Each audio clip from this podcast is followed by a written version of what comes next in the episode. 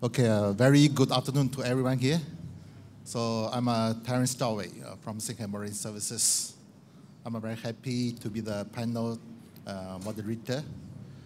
Uh, though this may be the last panel uh, discussion for the day, but we promise you will be hearing very interesting sharing by our panelists.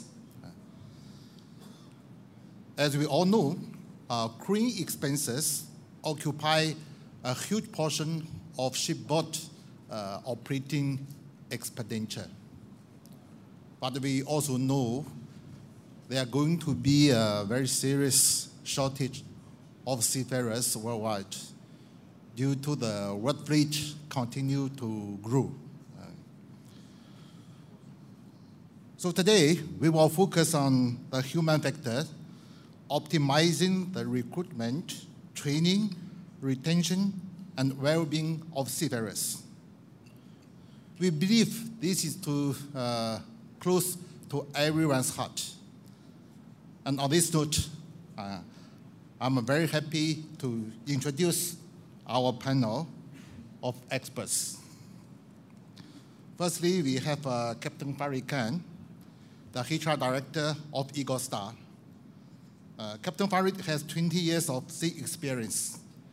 He oversees the entire spectrum of human resource in Eaglestar, which includes training and development for all staff at sea and shore.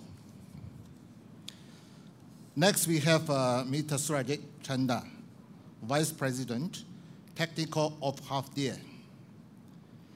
He is responsible for the in-house managed fleet of about 54 vessels. Hafnia owns over 110 vessels and commercially operates around 230 vessels in Hafnia ports. He previously served as chief engineer and has been working ashore with the BW Group for about 28 years.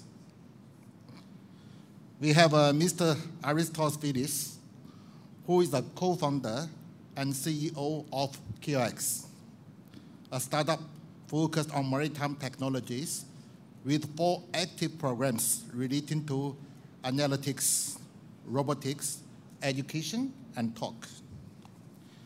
KeelX is a spun out of Lemissoler, a well-known ship-owning group established in Cyprus, where Aristos holds an active position as director. He is also a family member of the owner of Lemissoler. So Captain Ashish Mediratta, he is the head of crewing for Maersk, responsible for management of crew on board Maersk-owned vessels. He is involved in strategy related to development of seafarer for the future, manning of Maersk vessels. Last one, Captain Lee Chee Seong. He is the fleet director of PCL Group and chairman of SMEF Singapore Maritime Employers Federation. Many of us will know him as he actively participates in many shipping committees and always a voice to be heard in the local maritime industry. So I would like to start from Captain Lee. Uh, I cannot see you clearly. You are there. Uh, Captain Lee, as we know that there will be serious shortage seafarers, especially officers, in the next few years due to more vessels are delivered. So according to the latest BIMCO report, it is estimated to have a shortage of officers up to 89,000 by year 2026. So it is vital for the shipping industry to ensure adequate and continuous access to a pool of qualified seafarers and to provide proper incentives to those who choose a seafaring career. So what can we do to overcome the shortage of seafarers? Please share with us. Uh, Terence, thank you. Uh, good afternoon, ladies and gentlemen. Actually, I just want to correct the moderator a little bit. The shortage has been happening, and it was the worst in the last two to three years. with the COVID restrictions, as well as the uh, Russia and Ukraine conflict. So uh, I think some of you are from the container shipping. It is also the period, golden period for container shipping. We make the most money. So uh, yes, coming back to this discussion again, the shortage will be there, and uh, whatever, regardless what we do, uh, it will still be there. Reason is uh, with today's um, shipping uh, country, uh, nations that supply crew, uh, especially China, India, the GDP is improving, getting more and more difficult to recruit cadets from, from those regions. I would think that we should take a look at how we can go into non-traditional uh, supply companies, uh, countries, such as maybe Indonesia, our neighbor here.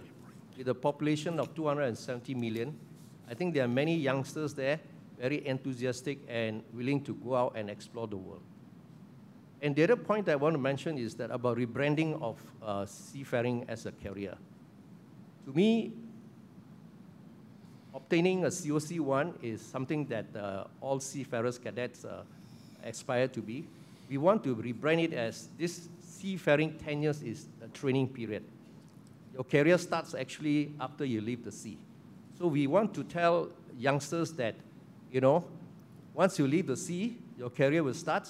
There are a lot of short job opportunities, especially in maritime hub like Singapore.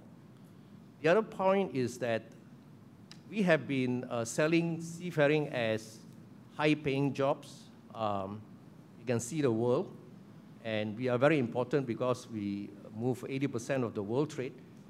But with the recent past five to 10 years of uh, investment in digitalization, automation, and we talk about decarbonization just now, I think this will be a more attractive uh, uh, uh, uh selling point to the youngsters out there. So if we are unable to provide uh, well-trained uh, seafarers, I think the consequences is quite serious.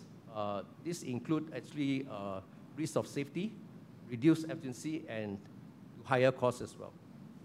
So to address this, I think the shipping company must prioritize re recruitment, training, and retention of qualified seafarers.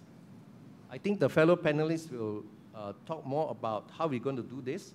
Me, on a very uh, high level, we should uh, offer competitive salaries, good working conditions, and opportunities for career development. It also involves providing access to high quality training and education program, as well as promoting seafaring professions as an attractive career option. So uh, moreover, it is also crucial that regulatory framework, framework is supportive of seafarers' rights and well-being. This includes implementing international standards for working and living conditions, addressing issues related to mental health and well-being, and ensuring that seafarers are not subject to exploitation or abuse.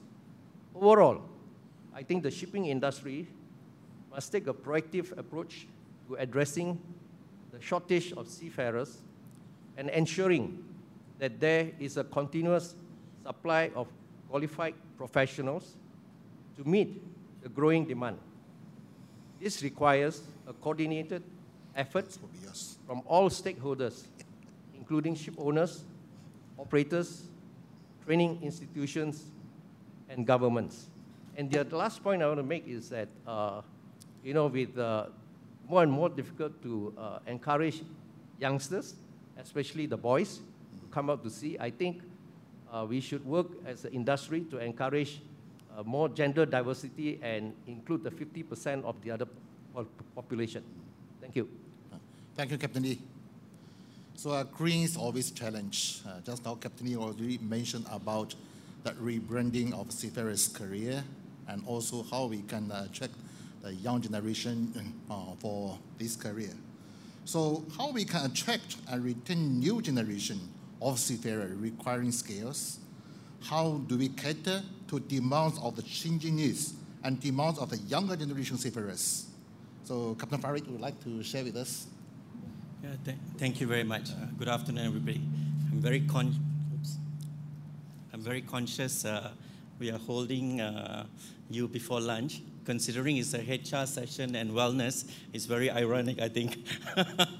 I, I, just want to I just want to uh, share that uh, about two weeks ago, I just got off a ship. I was sailing for 12 days from Malaysia to Japan, and it was a very eye-opening uh, sailing trip because I'm, I've, i was at sea for 20 years, but for the last 18 years, I've, I've been ashore. And the fact that uh, I had a very senior master who's going to retire uh, sailing on board. I had a chief engineer who just got promoted his first trip. I had two female cadets. Uh, I had two uh, team, two engineers from our oil field, uh, oil uh, fleet that was coming to the LNG fleet to do a conversion. Uh, I had four other cadets. Um, uh, and it was very interesting uh, to spend 12 days with them.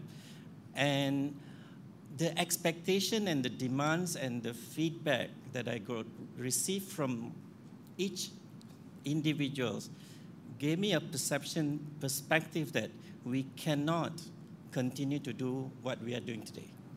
I think we need to be much, much more critical of individual needs we must be much, much more critical of what is expected from us as employers. Because I think we've been very, uh, in the shipping industry, very cookie cutter. Let's have a CBA, let's have a generic terms and condition, let's treat everybody the same, or even treat different people from different regions differently. I think that is changing. It's a very globalized world now. I think uh, a young cadet from Malaysia is the same as a young cadet. Expectations are the same from a young cadet from Ukraine, or a young cadet from India, or a young cadet from Manila.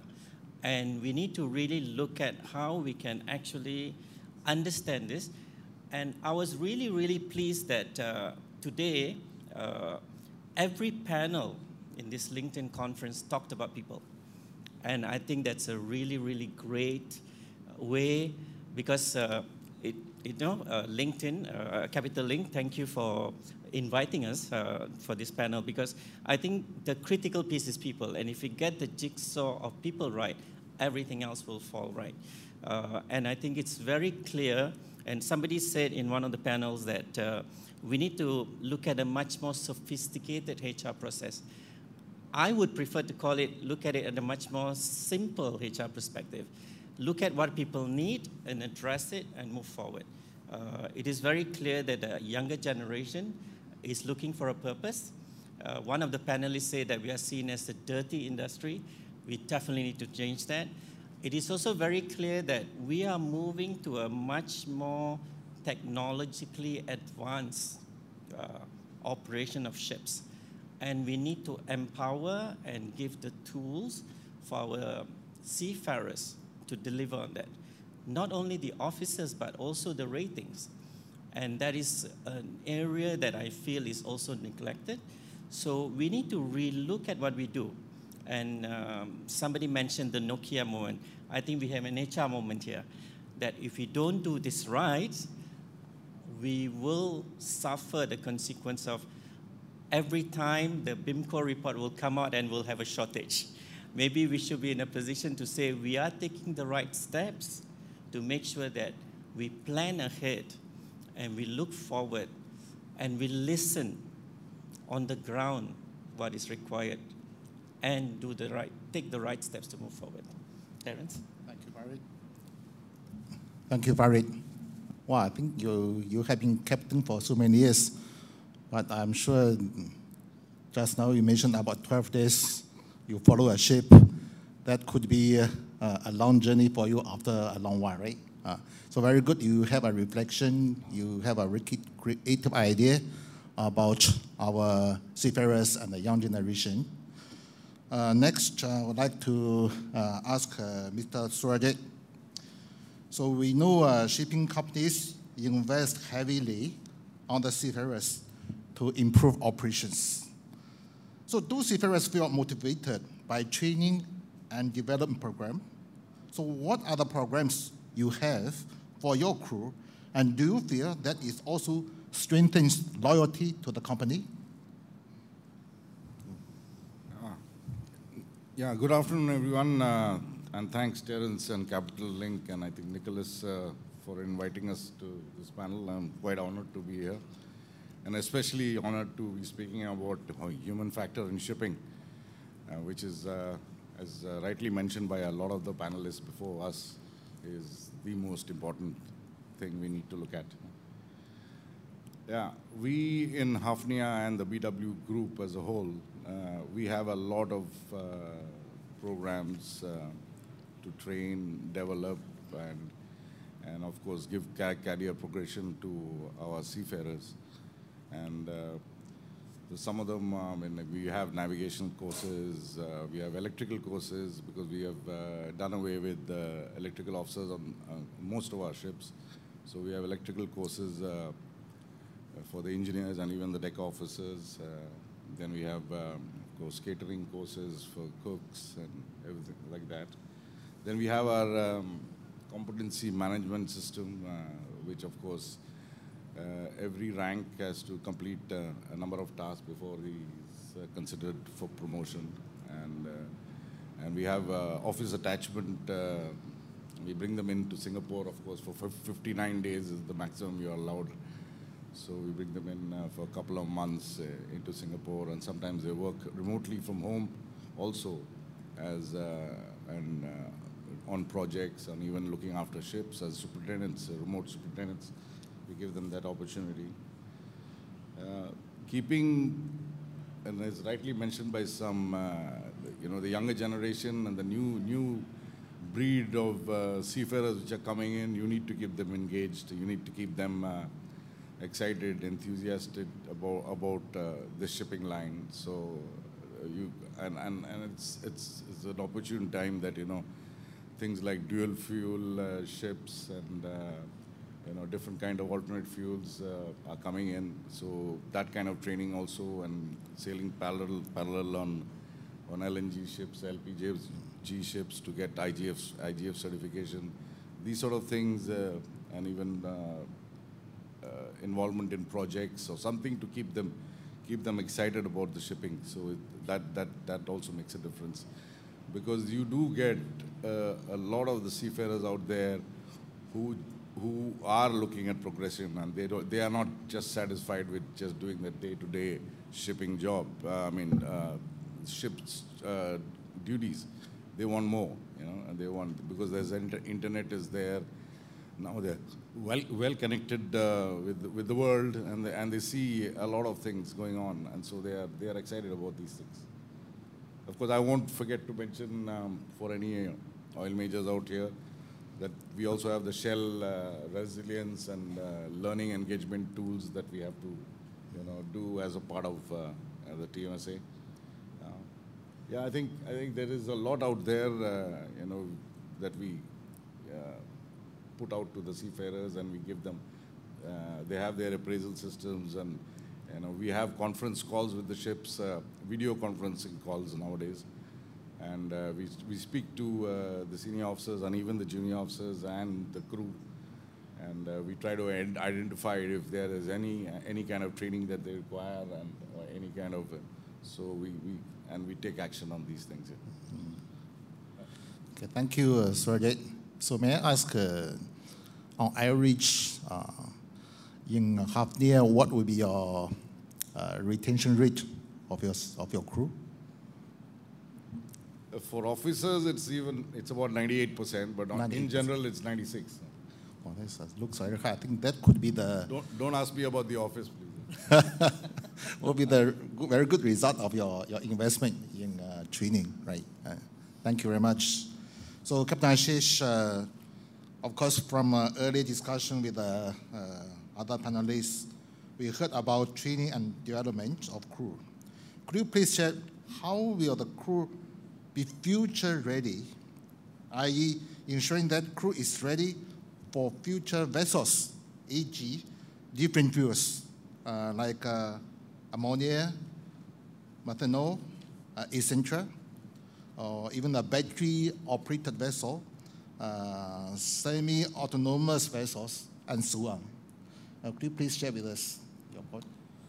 Thank you, Terence, and uh, good afternoon to all ladies and gentlemen here. I think uh, we all are in an important session talking about people at sea, and I've heard the various other panelists in some form or shape have talked about, about crew on board. So that also makes it very relevant is you can have the most advanced vessel, you can have the best hardware, but what matters actually is the one operating it. And uh, there is crews being talked, and especially if you take in the last couple of years during COVID, a lot was talked about seafarers, but I only see it becoming more profound now in all the discussions. So when you talk about hardware, you talk about cargo, I think seafarers are talked probably at a higher level over there, or the importance or the role they contribute in this. And uh, safety or training has been paramount. I think for all of us who have been uh, at sea have realized or known that training was paramount. Whatever you do, you are trained for it. You go through various drills, etc. Right, and they have proved beneficial. So a lot of things have been avoided because of high level of training being uh, imparted by various institutes or companies, and some could be market leaders in that. However, the training which we did 10 years, 20 years back, would that take us to the next uh, century? I don't think so. While the basics still remain the same, how you launch a lifeboat, etc., but you also need to start to see as what do we require in the future.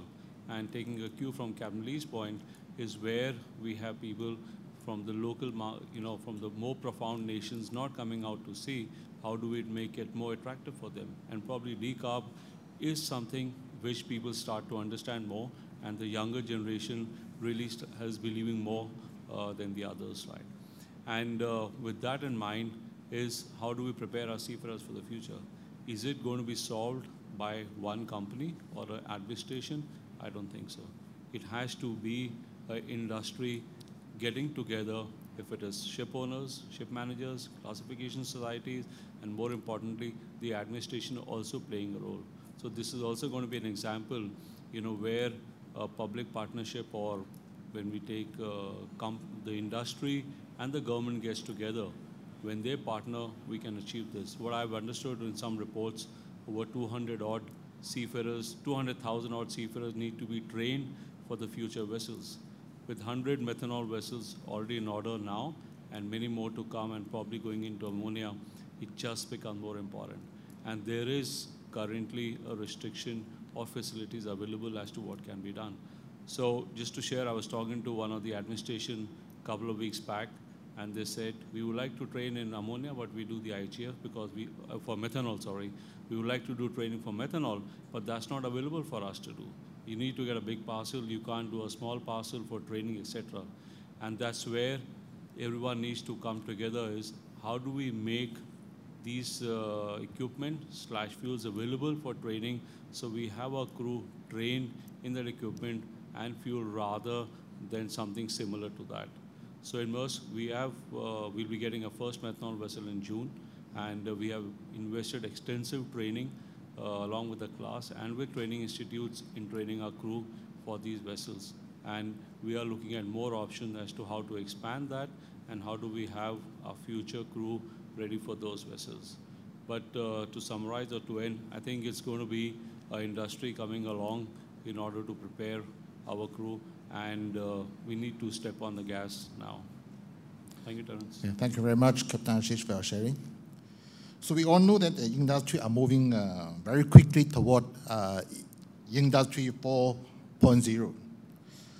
How can the shipping industry embrace technology to improve the working condition of seafarers, improving on safety and reducing their workload? Uh, Mr. Aristos, would you like to share with us? Thanks for the very interesting question, Terence. And uh, if I also take the opportunity to congratulate Capital Link for another very successful forum. Um, indeed, yes, we, de- we do see a lot of industries moving towards 4.0, but uh, for shipping to, to benefit from the smart connection of, uh, of machines that take decisions in between them and they get better and better and uh, benefit from digital twins and even cloud computations, there is one critical element that must be met first, and that's uh, about connectivity.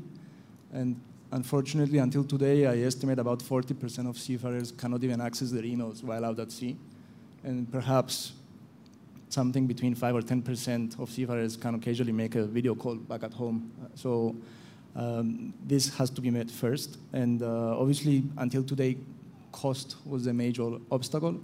But we are all experiencing right now a major disruption in the industry with Starlink uh, that you can get 40 or 50 times faster internet on board at a fraction of the cost. So I, I estimate within the next year or two, there's going to be a major makeover of the industry, and the percentages of connectivity on board are going to change dramatically.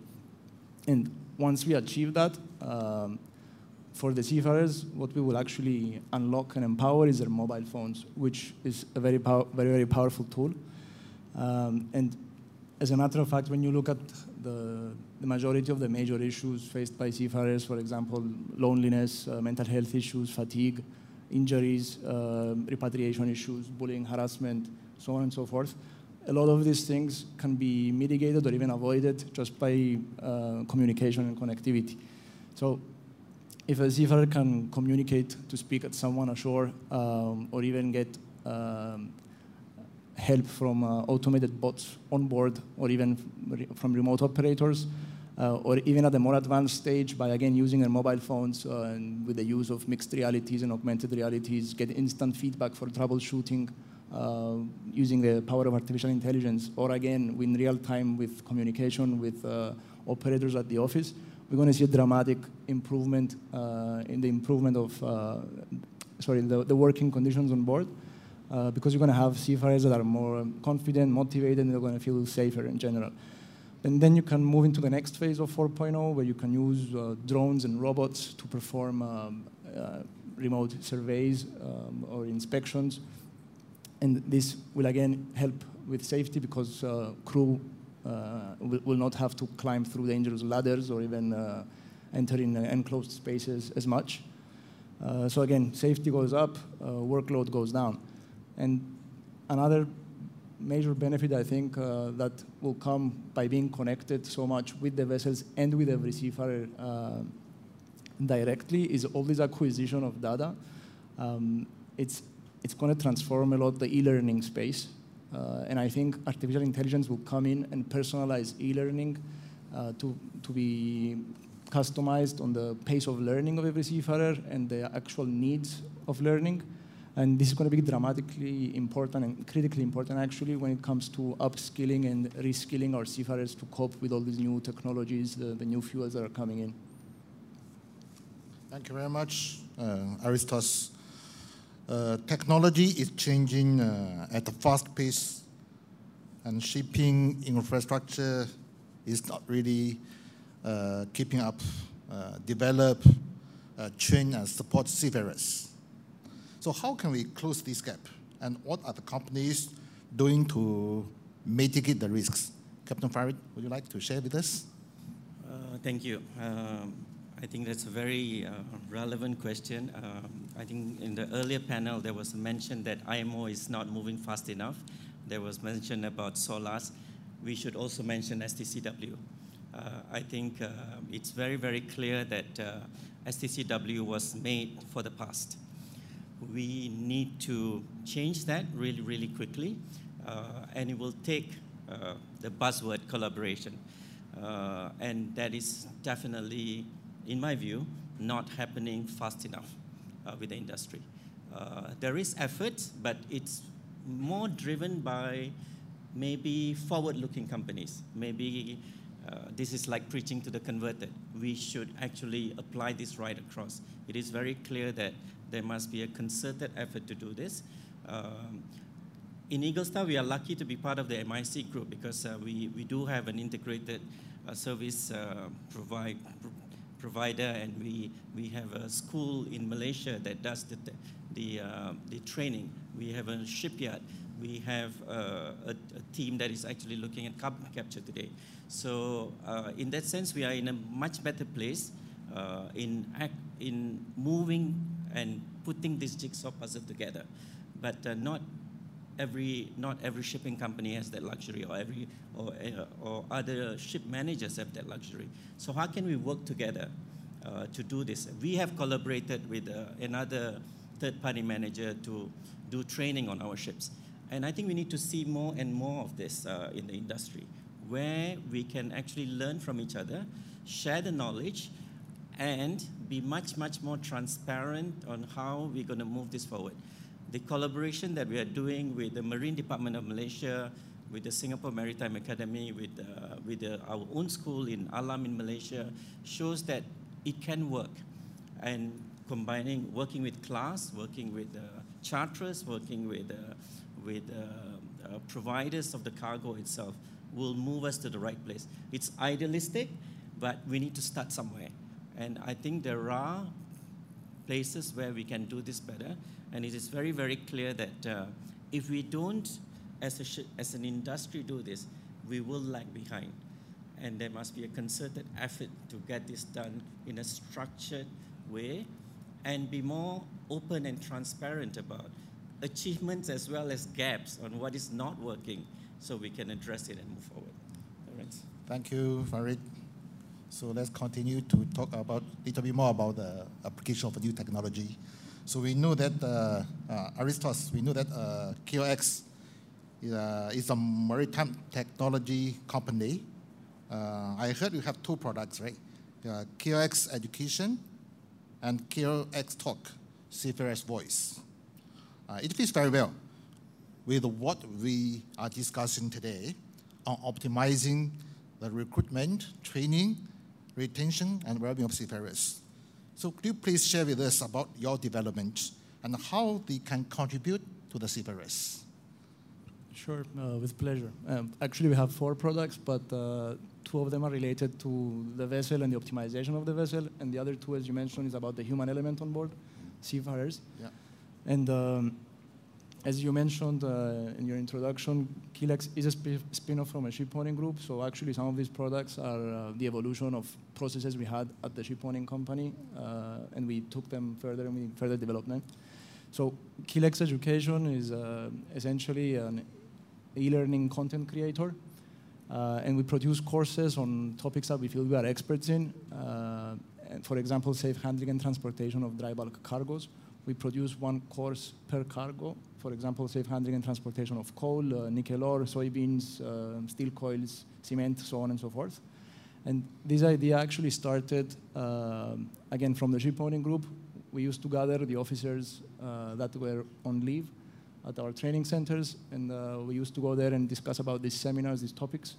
Um, and what basically achieved with this is you offer clarity in terms of the responsibilities of the officers uh, to know how to spot suspicious cargo, or um, what the authorities are, how to reject or approve a cargo, or what paperwork they need to look for, or even what kind of tests they can do on board to check, for example, the, the moisture content of uh, a suspiciously looking uh, uh, cargo. Um, and when we were doing these courses, what we noticed is that uh, two things. First of all, the, all the crew highly embraced these courses because it's a matter of fact that uh, senior officers with quite a few years of experience may only have the opportunity to carry four or five different cargoes in their career. And suddenly one day you have to load nickel ore that you never did before. So if you do a quick course, at least you have a quick checklist to, to know what you have to look after. And it can prevent uh, disasters and help you in general with the operation and your career advancement.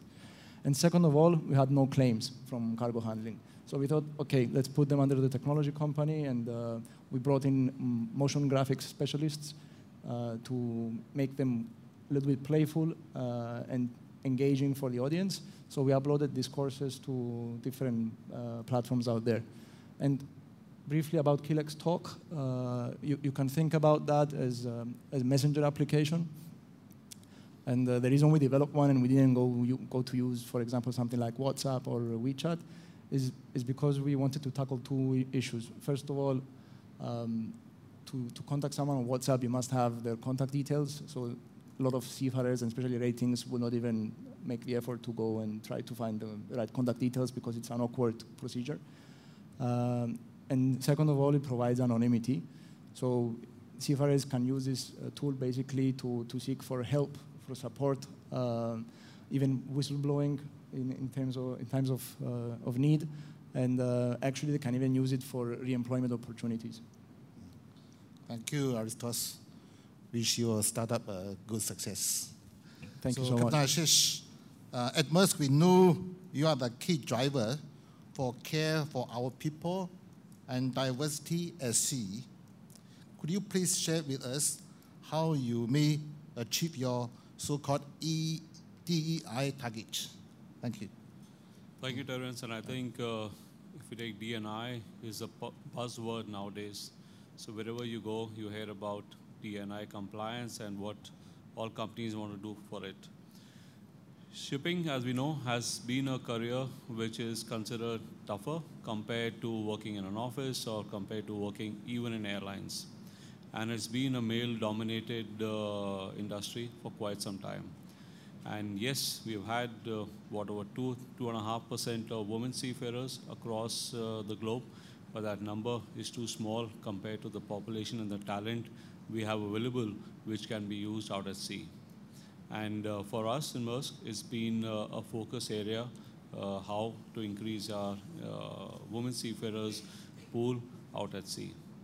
And we have taken a few measures over there and I guess uh, that would be relevant for all also is going out to schools, sharing with them over there, to the girls over there, there is a career out at sea and it's not what you think. A lot of people have some pre-notions about uh, sea life, but I think that has to be cleared also.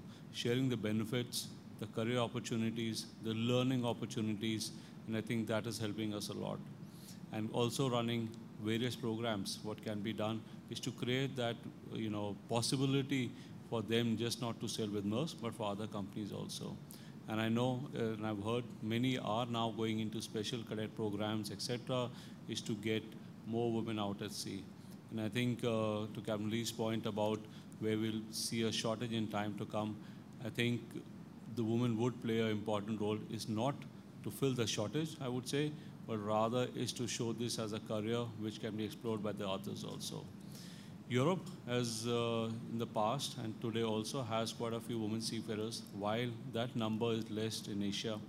And this is where a potential is seen is to increase that number is across all ranks and even for ratings also.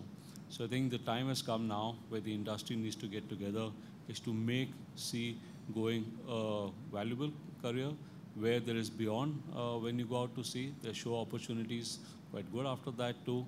And then, you know, maybe a good point is to start from some career programs or training programs uh, where they start to see from the beginning as to what is a career out at sea.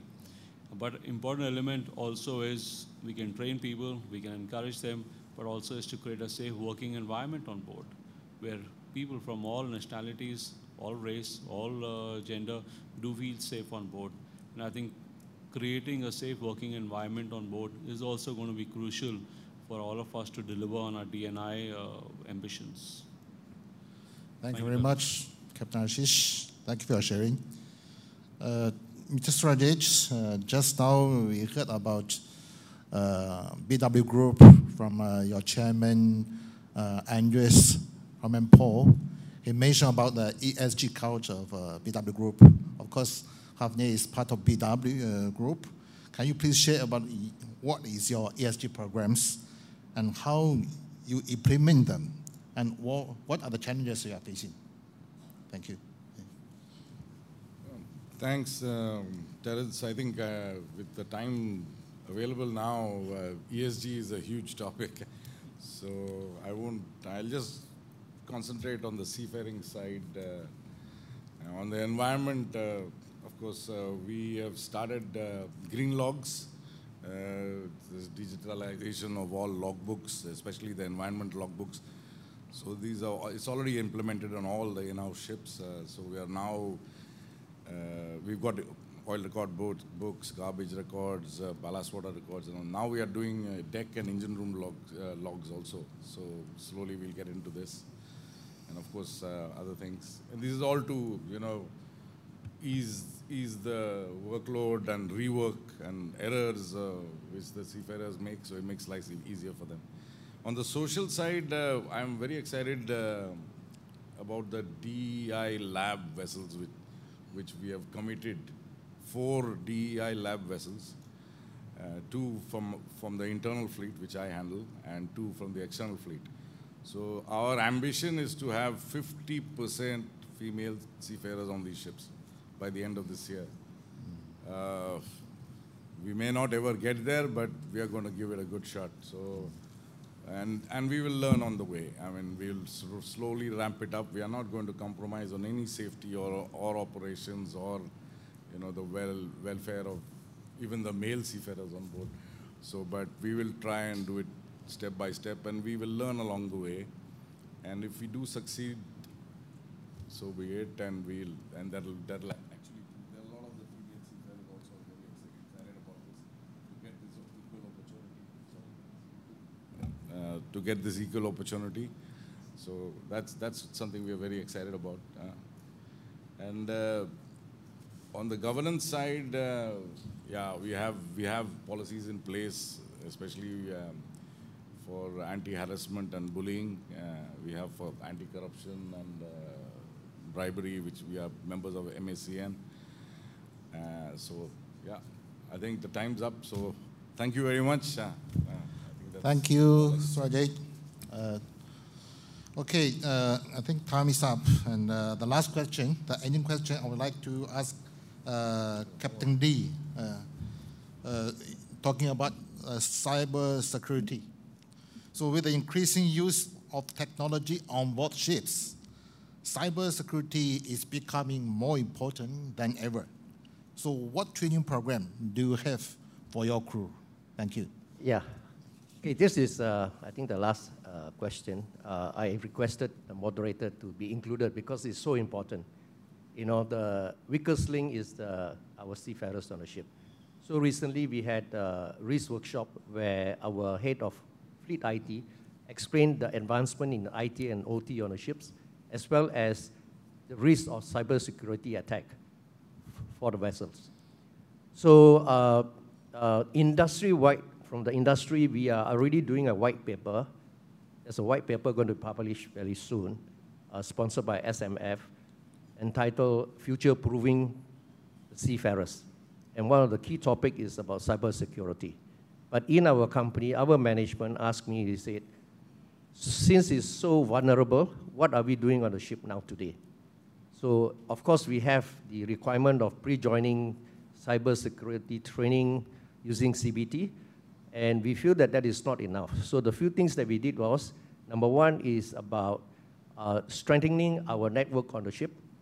We have invested uh, quite a lot in technology in protecting the network on the ship. Number two is uh, improve our SOP and our processes. And number three, that is really crucial, that instead of just the pre-boarding cybersecurity awareness course done on CBT, and I think to many it's just a checkbox exercise, how well is it going to protect our network? We don't know. Uh, we have actually come up with an idea. While we are waiting for IMO, we know it's 10 years behind time, we have already put out May, uh, April, sorry, July will be the first course that we're going to conduct we have shortlisted the third officer and the ETO as the first crew on the ship to be trained. And by 1st January 2023, the crewing team will have a crewing matrix where they plan for the 22-23 crew on board the ship will have at least one person undergone the training. And this person will be uh, our cybersecurity ambassador and cybersecurity champion or whatever you call a trainer. And I think with this uh, uh, very uh, proactive action, we hope that we can bring the captains and the crew, everybody to understand the importance of cybersecurity. Uh, we uh, regularly we send out phishing tests. Uh, I was asked what will be the, the, deliverables. The phishing test to the ship we scored badly because, as you know, they're very boring on ship and they'll just click anything that comes into the mailbox. So we want to track this, and by probably by middle of next year, we want to see how much we can improve uh, after we roll out the uh, training courses. We are also working with the industry, uh, Wavelink, I don't know if representatives is here. We are trying to push this training course across the industry uh, so that uh, while we are waiting for the white paper or IMO to implement something to protect our network on the ship, at least we have something uh, uh with us. Thank you. Okay, thank you so much, Captain Lee, for your contribution. Uh, I think lunch is ready outside, so it's a time for us uh, to close today's panel discussion. Once again, thank you very much for our panel, Uh, thank you for your contribution. So now I hand the time back to Nicholas.